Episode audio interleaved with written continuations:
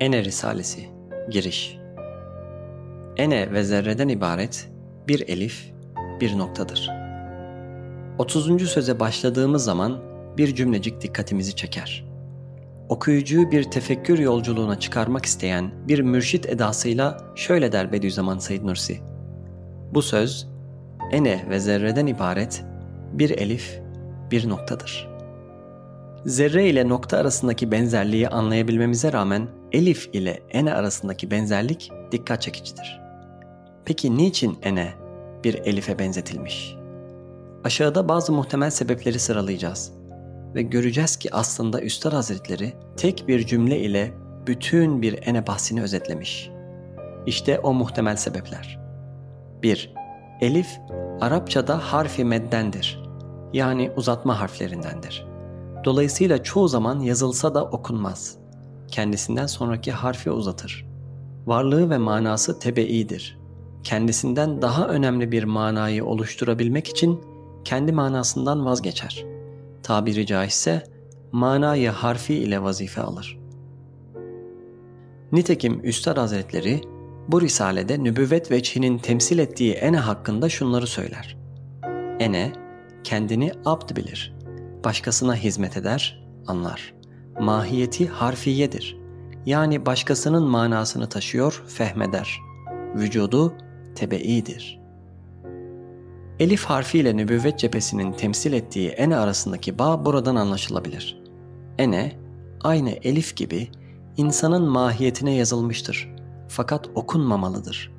Ona bakanlar eneyi görmemeli, aksine eneyi Cenabı Allah'ı daha açık ve net gösteren bir harfi met gibi algılamalıdır. 2. Elif bir ölçü birimidir. Görüntüsü itibariyle metrik bir uzunluk kıstasına benzer. Kaligrafi sisteminde de elif harfi bir harfin maksimum uzunluk miktarını temsil eder. Aynı zamanda kıraat ilminde bir harfin ne kadar uzayacağını ifade etmek için bir elif miktarı, iki elif miktarı 4 elif miktarı gibi ifadeler kullanılır. Yani elif hem görüntüsü hem okunması hem yazılması itibariyle Arapçada bir ölçü birimidir. Bediüzzaman Hazretlerinin ene ile ölçü birimi benzetmesi arasındaki ilişki şu şekildedir. Sani Hakim, insanın eline emanet olarak bir ene vermiştir. Ta ki o ene bir vahide kıyasi yani ölçü birimi olup rububiyet vasıflarını ve uluhiyet şuunatını bilmeye yardım etsin. Fakat vahide kıyasi bir mevcudu hakiki olmak lazım değil. Belki hendesedeki farazi hatlar gibi farz ve tevehhümle bir vahide kıyasi teşkil edilebilir.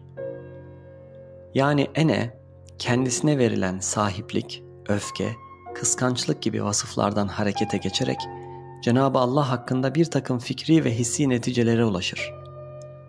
Nasıl ki benim çocuklarım bir başkasına isnat edilse öfkelenirim, Allah da kendi yarattıklarının bir başkasına isnat edilmesine öyle öfkelenir der ve tavrını takınır.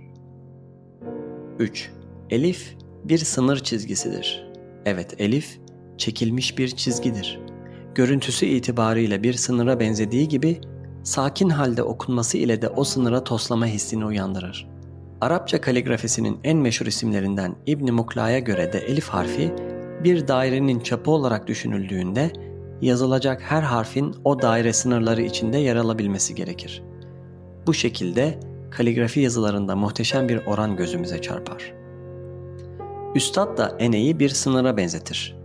Ene kendinde bir rububiyeti mevhume, bir malikiyet, bir kudret, bir ilim tasavvur eder, sonra bir sınır çizer onun ile muhit sıfatlara bir haddi mevhum vaz eder.